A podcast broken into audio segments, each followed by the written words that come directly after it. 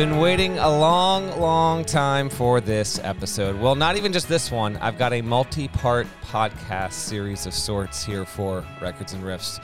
And this is the first installment. 20 years ago, in July of 2002, Dave Matthews Band released its fourth major label offering entitled Busted Stuff. It was highly anticipated, something that was two and a half years in the making at the time, but there is a complicated backstory. Later in this multi part series, we'll get to the making of Busted Stuff. But before we can talk about Busted Stuff, we must talk about what was supposed to be Busted Stuff before Busted Stuff became Busted Stuff. You follow? Because stuff, a lot of it got, well, busted. If you're a veritable DMB fan and you've come to listen to this podcast, you're going to know the premise. You're going to know some of the story, but not all of the story. That's what these next few shows are for. But if you're not that much of a DMB fan and you're here anyway, first of all, thank you.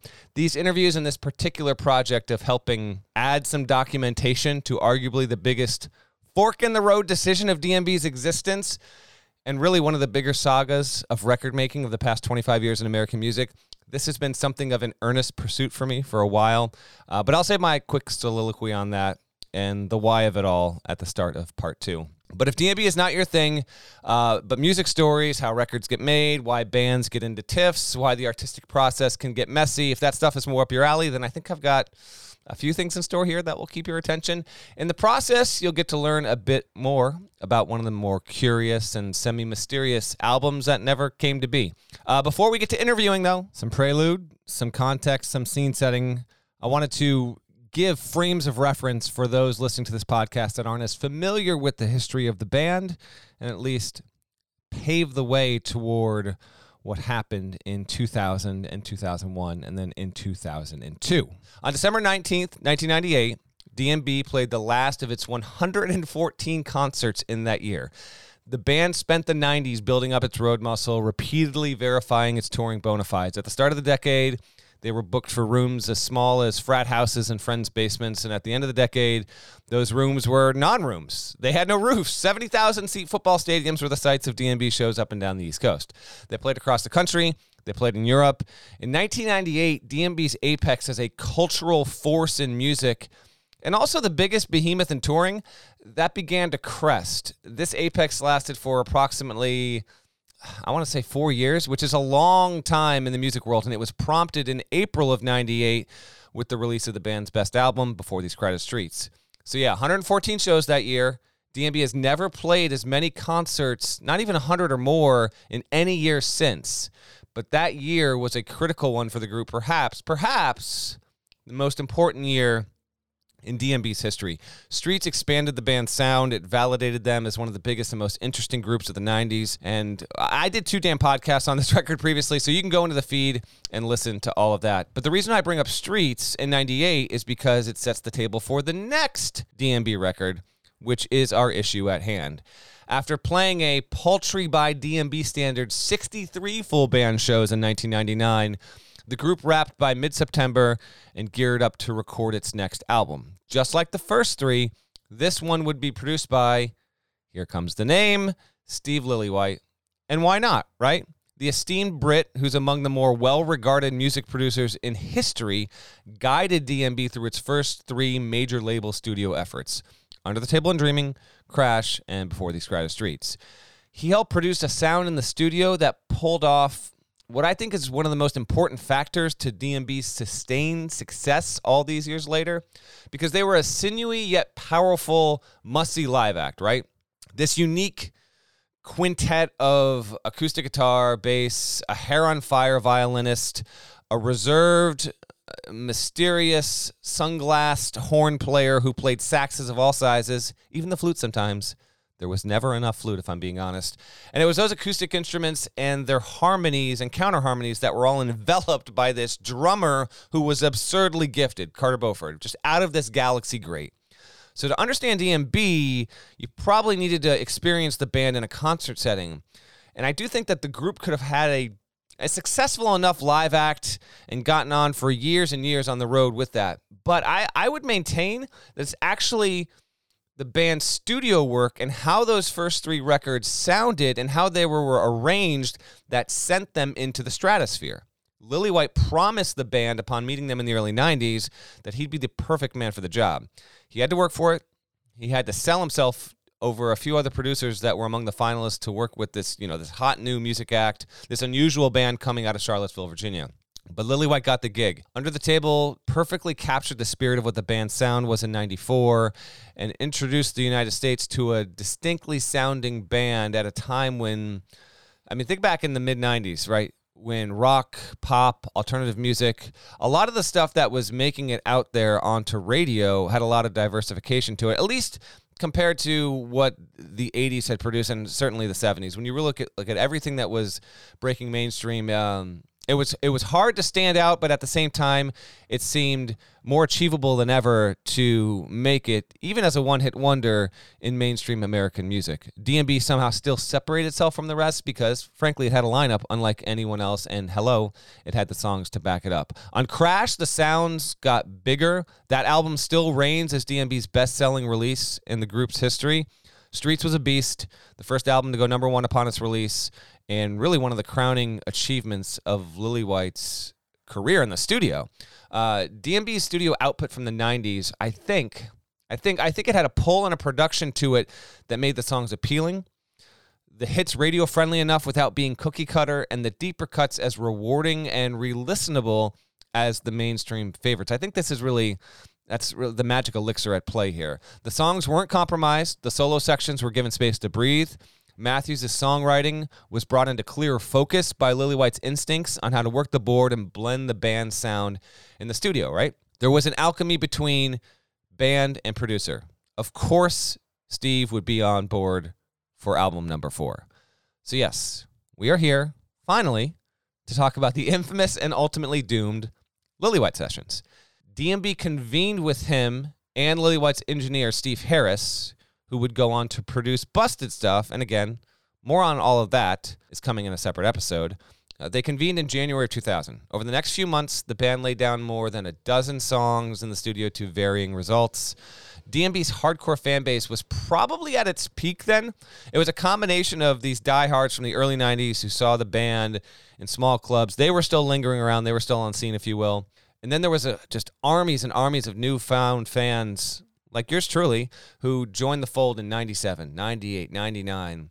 And Lillywhite, to his credit, and the band itself, they were they had cleared giving occasional updates from the studio to keep anticipation for the record high because it was being made at a time when I think back to 20 years ago like making a record was its own sort of sort of sport, right? And this dovetailed with a fledgling internet culture that made being a fan feel more communal than ever before. This is before social media and all of that.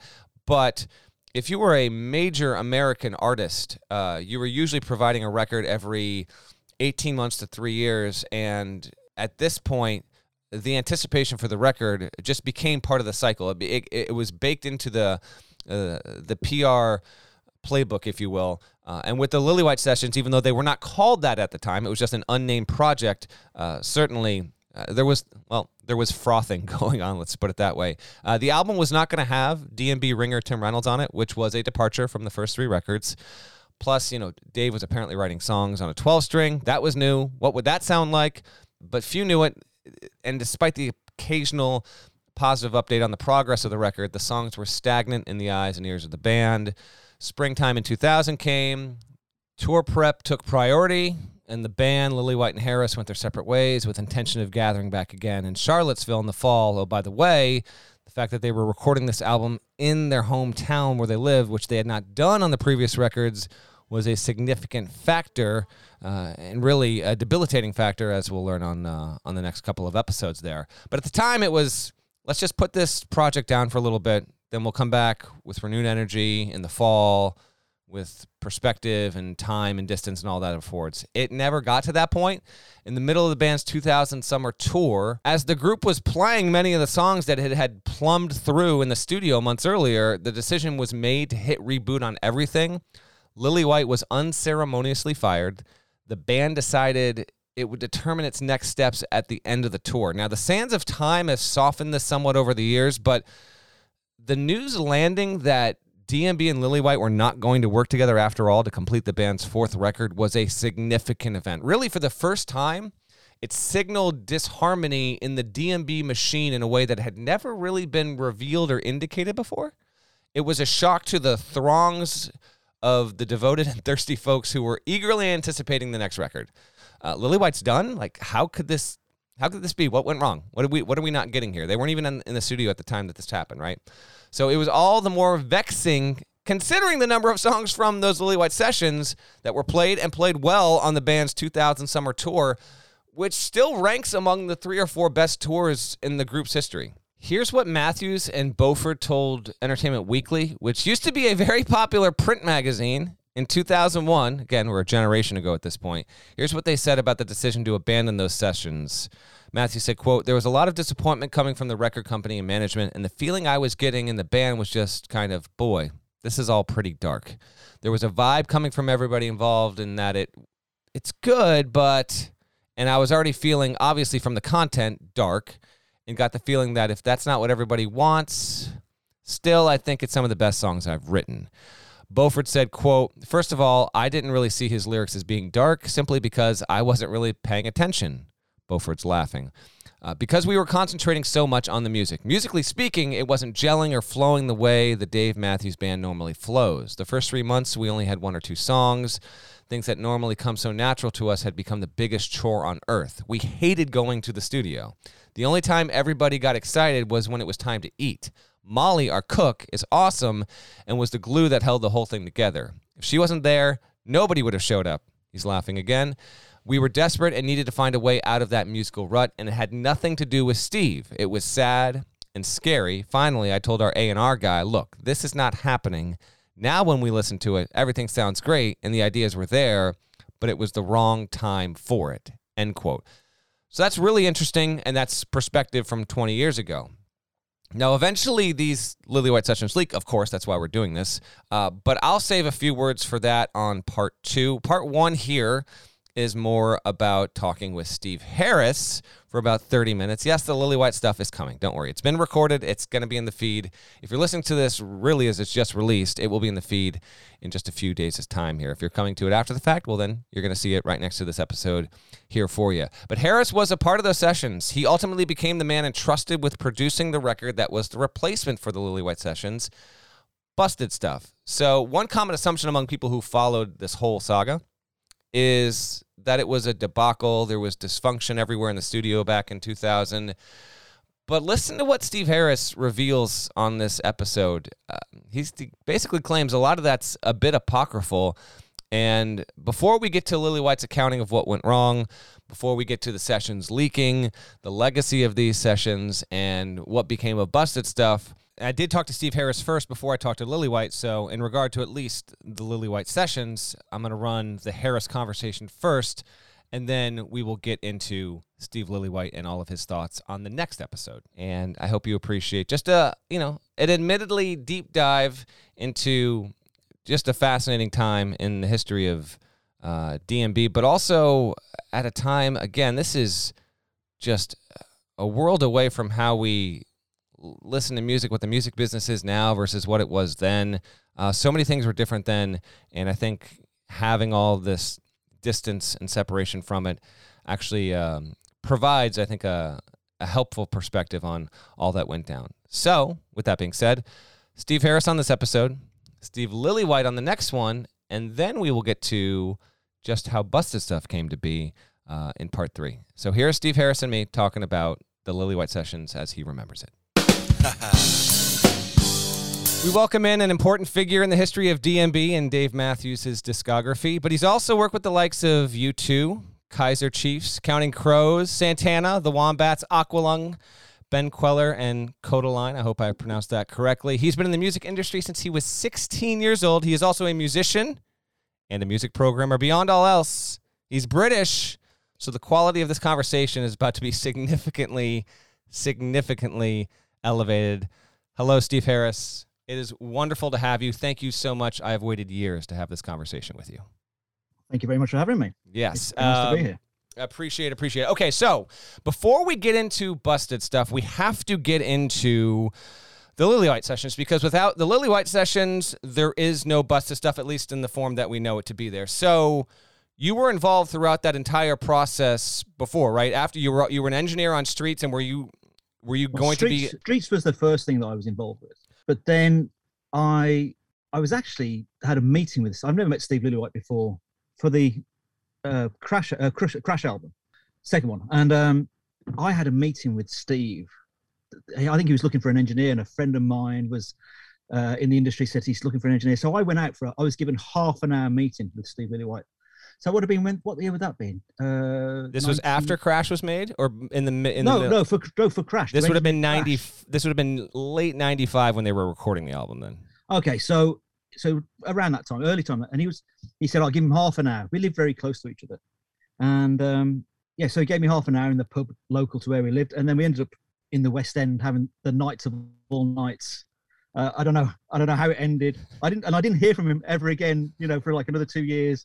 So I didn't get the gig, but at least I sort of was. That was my first introduction to the Dave Matthews Band, and then um, yeah, two years later he gave me a call for do I want to do the Busted, uh, yeah, the um, before these crowded streets album. So that would have been '97, and uh, and I hadn't got a clue who the Dave Matthews Band were. I hadn't got a clue really. I didn't do any research at all. And then I met him in London. To, to uh, we met up, and it was like, oh yeah, I went out for dinner. Do you want to do? it? I said I'd love to do it, and it was only because it was Steve Lillywhite. You know, I was a young engineer, no, a young producer. And I was just, you know, just want to work with the best, you know. And it was like, so that's the only reason I said yes was to do, you know, do you want to, do you want to spend three months in Sausalito, yes. You know, at the plant, yes. You know, with Steve, you know, you know, you you, you want to learn from anybody you can, you know, who you, you admire. So I literally was on the way to the airport. I thought, you know, I better check this band out. So I was listening to the CDs. I think I listened to a bit of Crash, a bit of uh, Under the Table and Dreaming, and it didn't register. I, I was just like, I think the, the only thing I thought was, the drummer's not bad. You know, I think that was my that was my one sort of thing I took from it. And it's like, you know, you just go with the flow. You know, that's, that's it. So I got to San Francisco, met with Steve, and it was the day, it was the second night of um, the Bridge Benefit concert, you know, uh, Mhm. in the thing, and um, which was everyone's playing acoustic. And uh, so I met and I met Dave, and Dave had, had had got the hangover of all hangovers. So my introduction to Dave was at the hotel lobby, so we all travelled to the gig, and what a surly, miserable, no, sort of just like you know. But he was in. I didn't realize he was in complete hangover mode. right. So I was like, God, this guy's dark. You know, he's like, wow, it's weird. And so we went to the gig, and I introduced the band. Hi, hi, hi, hi, hi. And um, I, you know, who was there? There was Alanis was there. Um, Smashing Pumpkins. Oh, Metallica Mm. were playing. Um, we're playing Enter Sandman while on acoustics, headbanging while sitting on stools. I mean that that freaked me out. so I was like, "Oh, this is just as we were. And then the band, and then you know, the Dave Matthews band came on, and Steve said, you know, go into the crowd and um, you know walk around, and and they played, and it literally it was my jaw just dropped. It was like, holy shit, this is in.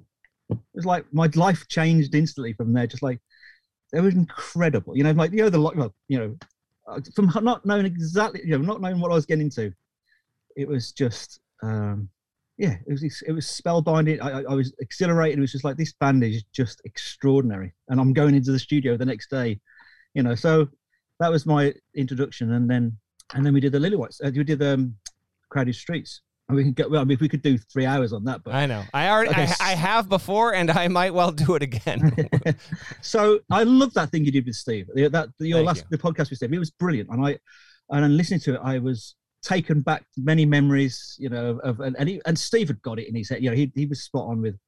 You know, that's the way I saw it. You know, Mm. what Steve was saying was, you know, uh, I mean, he was on fire that session. I think he was extraordinary. You know, he was, and then so was the band. You know, it was just for me, it was just like this is just incredible. You know, what what I talk about landing on your lap. You know, landing on your feet, just was thrown in your lap. It was just very, very um, immense. And um, but through that period of time, my relationship with the band was fabulous. You know, I got to know them; they became friends, and me and Dave became very good friends. And, and um, so I think the next time round was uh, no, look, it's right. Oh no, because I did. Um, I then got did the uh, the call for the Santana record, okay. and I think that uh, that was the um, probably one of the first. Well, that's the first time I had control of the session. I, mean, I produced that that session, and a year later, I get the call. We're going to go into uh, and do uh, what we call the, the Lillywhite sessions. If you know, but, you know, which is what it's known now. I think at the time, uh, it was referred to as the Summer So Far sessions. At least that was a report in Rolling Stone at the time. Okay, so you get the call. At that point, are Uh, you still in the same role, like number yeah, one so, I'm engineer? so, was, so engineer. Steve's the Steve's the you know the boss, and right. I'm there as an engineering role. And I'm at the point where I'm crossing over from. I mean, I was definitely producing a lot of stuff in the UK, but then uh, you know, again, working with Steve Lillywhite and the Dave Matthews Band, I'll just engineer and mix. And it was, you know, it, it was just a great opportunity. And again, it was, and in Charlottesville, and uh, and uh, off we went. You know, but yeah, so I was just brought in as engineer, and uh, and that's that's where we that's where the start of that session starts. And I think it, yeah. Let, let's dig into that. So, uh, as Steve told me before, he, remember him saying, Under the Table and Crash, uh, just, you know, I know you weren't there for those, but they were very enthusiastic, energetic, optimistic. Streets was mostly good, but I remember him saying there were like slight fractures and frustrations that began to emerge in crafting that record. You know, Don't Drink the Water took forever to finally finish, et cetera, et cetera. From what you remember with the Lillywhite session stuff, what was it like from the outset? Band dynamics, songwriting process, produ- uh, production. Was it a little rough from the get go? Were the first couple of weeks pretty good? This kind of surfaced weeks or months into the process. Kind of take me back to what you remember. Okay, so we started in January. I think it was January, very early January. And um, if I'm wrong on that, but I think it was just after Christmas. Okay. And um, everyone was in a fantastic mood. Everyone was really positive, as you would be going into a whole new thing. And and of course they rented out this place, Ha- Haunted Hollow, which is now owned by the band. But it was a and I'm sure this is all on record somewhere else. You know, it was a dance. This guy, this builder, built this house which was big enough for me, Steve, and the crew, and the and the chef. And then it, on the side, it had this huge room and um, a dance hall. I think he had like a little little stage, and it had like little booths. And I don't know why you would ever want to build it, but I think this guy just felt like, oh, it's a party room and I have lots of people. I don't think he ever used it, but it was a big room. It's probably about a nine, eight to nine foot ceiling, so quite low, very flat, and which is what we'll get to. Side walls, all plasterboard, and there was just a big, but it's a big space. And uh, we set up first few days we got there, and they brought in this um, all the all the gear. So we on one at one end we were the control room setting with a you know with the speakers, and then we had all the gear to the side, and then and so the first couple of weeks, I would say, I want to say weeks because we had um, booths built for Dave and Leroy. I mean, these are big, huge wooden booths with Hmm. glass. Because obviously there's no separation. There's no control room window. We're in the same room as the drums, and it's sonically, it was a mess. Which I, I think, as we go on to the conversation, why it sort of, why it sort of fell apart. Uh, that's probably one of the reasons. I'm, I'm sort of going ahead of myself here, but um, so yeah, we built these rooms. So there was there was uh, Carter in the middle, uh, and the setup was massive because I think we had we had we had things like um because everyone was on headphones.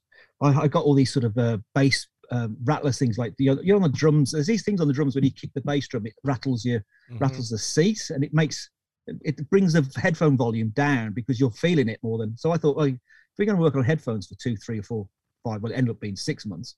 You know, if you've got to get the you know, people on headphones, it's just going to drive you mad. So I had one on, I got, got one on a Fonzie so you could feel the bass, all that stuff. So the big, it was a big setup, and we had these rooms built for uh, Leroy and um, and Dave, which we thought was a great idea, and it sort of worked for a bit, and the vibe was fantastic, and um, stuff was flying down, and uh, we got on with it. It was everyone was there was I would say uh, the band was in a real happy place. You know, collectively there was a lot of laughter, a lot of positiveness, great playing, everything was going was hunky dory. It was good. It was all. It was. It was a great start. I, I. Uh, it was difficult for us, especially for me as an engineer, because there's no window. So when I'm getting sounds, all I can hear is these drums. Just like you know, you're just everything's. You have to do all your sonics retrospectively when they're not playing. So you have to listen back and go, okay, you know. where is in your control room, someone's playing, you can just make changes and they get the sound of a. So everything was all retrospective. So they'd play, and I, then I'd, I'd have to listen to it and go, that doesn't sound right. That sounds right. You know, and it would all be, which you can manage, but um, the problem was is one of the problems I felt, and I think um, is not um, hasn't been discussed about why the Lillywhite sessions sort of fell apart or went went south was um, you know we're in this situation we're in headphones all the time and the sonics are bad and you know the the room we're in is just not conducive to good recording i'm probably way ahead of it but no, keep going. It. I might just i'm just spew out what i say um, uh, my biggest problem with that whole session and i think why and I've, I've read all the things. Oh yeah, were, it was like a summer camp, and everyone was spending loads of time out the studio than in the studio. Um, out of all my great studios, when they sound great, you can stay in them for hours. You can go work till four or five in the morning, and your ears don't get tired. You, there's no fatigue because your ears, when you have like lots of reflections and lots of bad sound, your ears have to sort it. Or your brain has to sort it out and try and get rid of all the extra reflections and, and try and get to the thing. It's called ear fatigue, and that's why uh, some control rooms people do like home studios and they can't understand why they get you know they can't be in there very long and you don't really know. But it, it's because the sounds your brain's so tired of trying to sort it out and therefore you just don't want to be there in that situation as much as you know you just want to get out. You don't know you don't know that's the reason but it just is the reason. And um, so you've got so in this in the situation with the, with the Lillywhite sessions is you've got this loud band in a room that's the drums don't sound good. You know, the, the, the ceiling's really close to the top of the cymbals. That's splashing around. The drum sounds don't sound that great. Dave's in a really tight, warm room. He doesn't want to be in that room. Leroy's the same. We're all on headphones. I can't hear the sound. And even as a positive and positive, you do that for month after month after month, and you just want to be outside and not inside. And even when you're listening back to it as a you know pretend you know on playback, your ears are still trying to sort out all the reflections that are coming out all over the place. They're, you know, it's, it's, that's why control rooms are built like control rooms. So your sound, you know, that's why you have good control rooms, bad rooms. We had the worst sonic situation that you could possibly have for a top band trying to make it work. Now, sometimes, you know, U2 go into a mansion and stuff, and, and I'm sure have their problems, but they, you can sort it out and you can have a, a lucky a, you know, a bit of luck. But for our specific situation, and I think it's one of the biggest reasons that the workflow fell down and people got down on the session. And I think that's one of the biggest things that's never been discussed before is that we were just in a sonic mess and you just didn't want to be there. At the start, the vibe was fantastic. And also the going through, everyone really tried to keep it going. And I, you know, but it was just everyone was just falling outside and, and hanging out. The weather was great. The place was amazing. We had toys to play out, you know, and there was a lot of, you know, riding on quad bikes and so that all happened. And to a point where it was much more fun being outside than inside. So basically they, they wanted to record this record to follow up streets. They had, you know, a studio built, but it wasn't built to spec. It was, no, it's not. It was, it's just a room. You're just, just a room. one big room. And uh, was there There's really bad fundamentals to it? You, you know, if you were going to go and rec- if you said to me now with 20 more years experience, shall we record in this room? It'd be like, we ain't, we're not touching this room. You know, if yeah. I had the strength of character, or, or the, or my, or if my power pace was, you know, if I was Steve Lillywhite, uh, you know, I would have gone. I really don't want to record here. I know it's at home, but this is a bad room to record in. But you know, that's not. Sometimes you, sometimes, no one wants to be negative you know, you're in a situation, the situation just grows. You know, we'll do it in Charlottesville, close to home, it'd be good. And I even think Steve's on record saying he didn't really want to do it in Charlottesville. I really yes, he told. He actually said that when we when yeah, yeah. previously. Uh, yes, uh, yes. Yeah. So this compounded his uh, his problems that he had. Uh, you know, I was just trying to make the best of best of what I can, and and to that and and I remember coming home after before we found out that it was being cancelled. Mm-hmm. I came home to my home studio where I am now, and um, put on the CD, and it was just like, this sounds absolutely terrible. You know, it sounds bad. It's bad. It's really, it's weak. It's it's got there's sonic issues that I find really, you know, doesn't mean doesn't mean that the music wasn't speaking. I mean, you know, the, the music was there, but the sonics were just like, oh my god, this is this needs sorting out in the mix. You know, it's like. Uh, which we never got to mix, but you know. When was the? I want to follow up with some more of that, but Uh, out of curiosity, when was the last time you actually listened to the Lillywhite sessions in full? Has it been recent? Has it been years and years? When do you think you okay, actually? I think I, I think I've listened to the CD once or twice when I come home and just like, okay, we'll sort it out when we go back to Charlottesville, mm-hmm. not knowing that that we weren't going to continue. Right. So, so I had a, a break from it, and and I literally, I found a couple of tracks on uh, YouTube, literally six months ago, and listened to them, and it was like. Nah. Wow. Uh, I had no, I had no emotional attachment to them at all. Any, uh, like, oh, these have aged well. You know what I, mean? I haven't, I haven't had that feeling in any way at all. It was just like, it was. What's it was, uh, okay? So I want your perspective on this then, because I think I can I can understand what you're saying with the the quality of the songs. Like, it definitely, when you listen to it, it does not sound like a finished product, but there has been with with the Lillywhite Sessions recordings particularly because it's there's been plenty of mythology around it, plenty of mystery around it, plenty of unresolved issues and questions that haven't been answered around it. I think uh, for it to have been leaked and discovered in its relatively raw form it just kind of takes on more of that element to it where people are I think it's it's it's more mythologized because the songwriting in it is undeniable, the compositions are undeniable, even if the production value isn't up there. So it's so interesting to hear you talk about how you really didn't find much much worth salvaging from those sessions, but at the same time it's it's almost like the way that those songs were recorded and how they sonically uh, you know, met the ear of the DMB fan base who was just coming. When they, remember when Steve, when they when fans heard this, they had just heard the super glossy, you know, very high sheen of everyday, and then you get this kind of raw. It's just it's almost like six to midnight kind of feel there. So it's interesting to hear you describe how unsatisfactory that was when for I think for a lot of fans the way that it sounded even though it had an inferior an inferiority complex to it in some ways that was the appealing factor with it um, I think with DMB fans, I think there's, um, you know, it's like probably me listening to uh, the, the the recent Get Back uh, documentary of uh, of those guys in the studio. It's like I'm I'm just a sucker for anything with the Beatles. You know, it's like and and to have that, you know, 50 years on, I'm 54 years old now. And like you know, I've got like and I can hear some fresh stuff, and I can see them in the studio. I, you know, bring. I want. I want another fifty hours of it. I could watch all fifty hours of the uncut stuff. You know, if you're a fan, you're a fan. So there is that for for the Lillywhite sessions for the for the you know for the for the fan base. Now I'm sure if you you play the you know the, the, the guy who buys five albums a year and listens to uh and, and you know and one of them is the Dave Matthews Lillywhite sessions. I bet he'd be like going, you know, it's like it would it would you know, it doesn't stand up as a as a sounding like a like a, what you would reckon a record would sound like.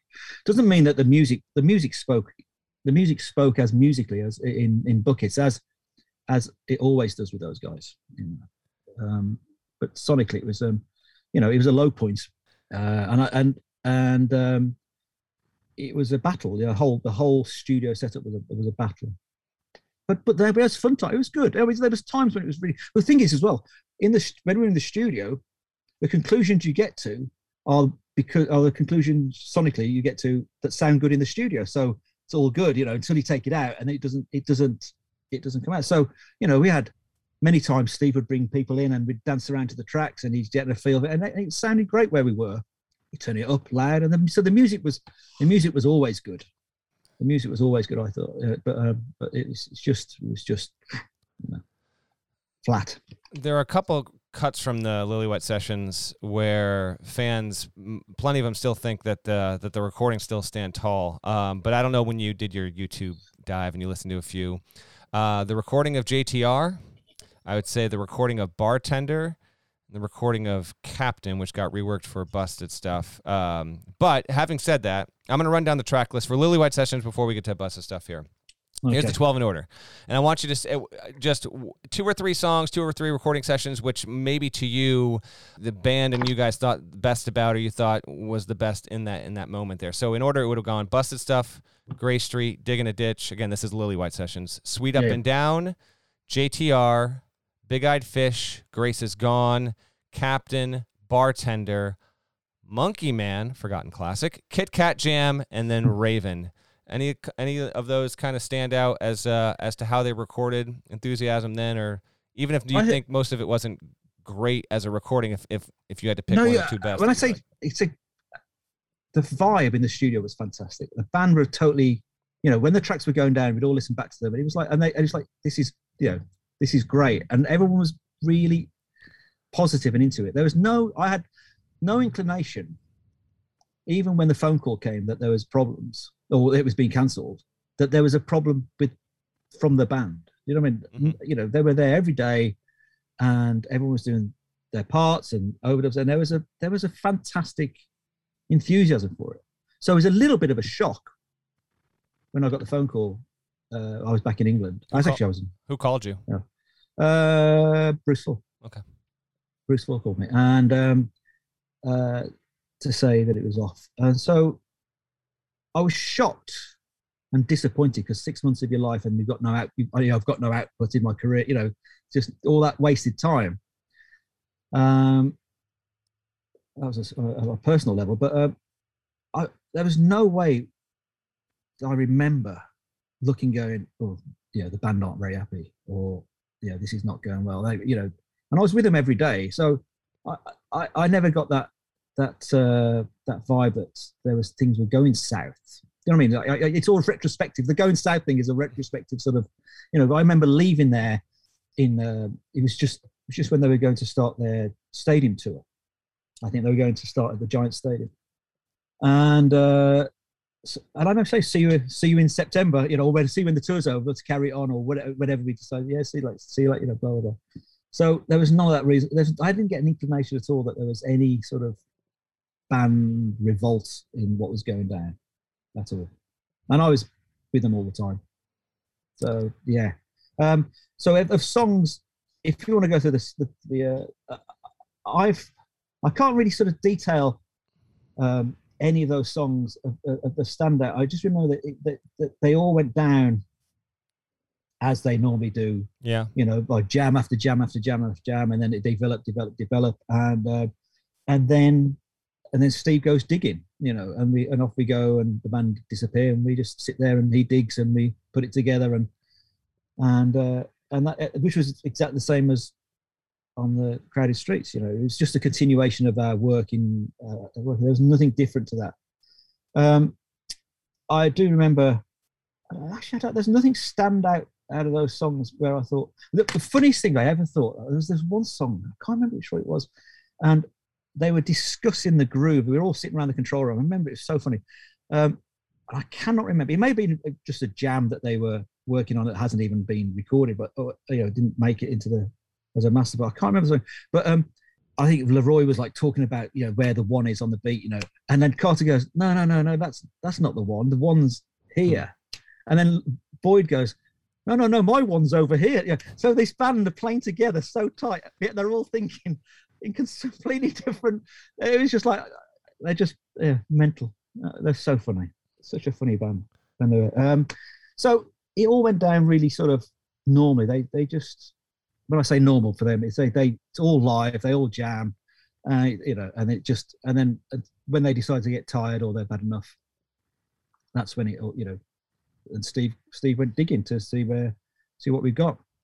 Uh, Uh, F- fair enough. Um, sorry, sorry, if you want more detail, I'll get. yeah, listen, we can we can still we can still. A Go, I might I might split this time into two two different episodes here. I can remember um, the, the the track that we'd made through the woods for the for the quad bikes. That was probably more. You know, I can't remember. I just got it was more. We were playing frisbee. We were doing it. I can't remember. I cannot remember.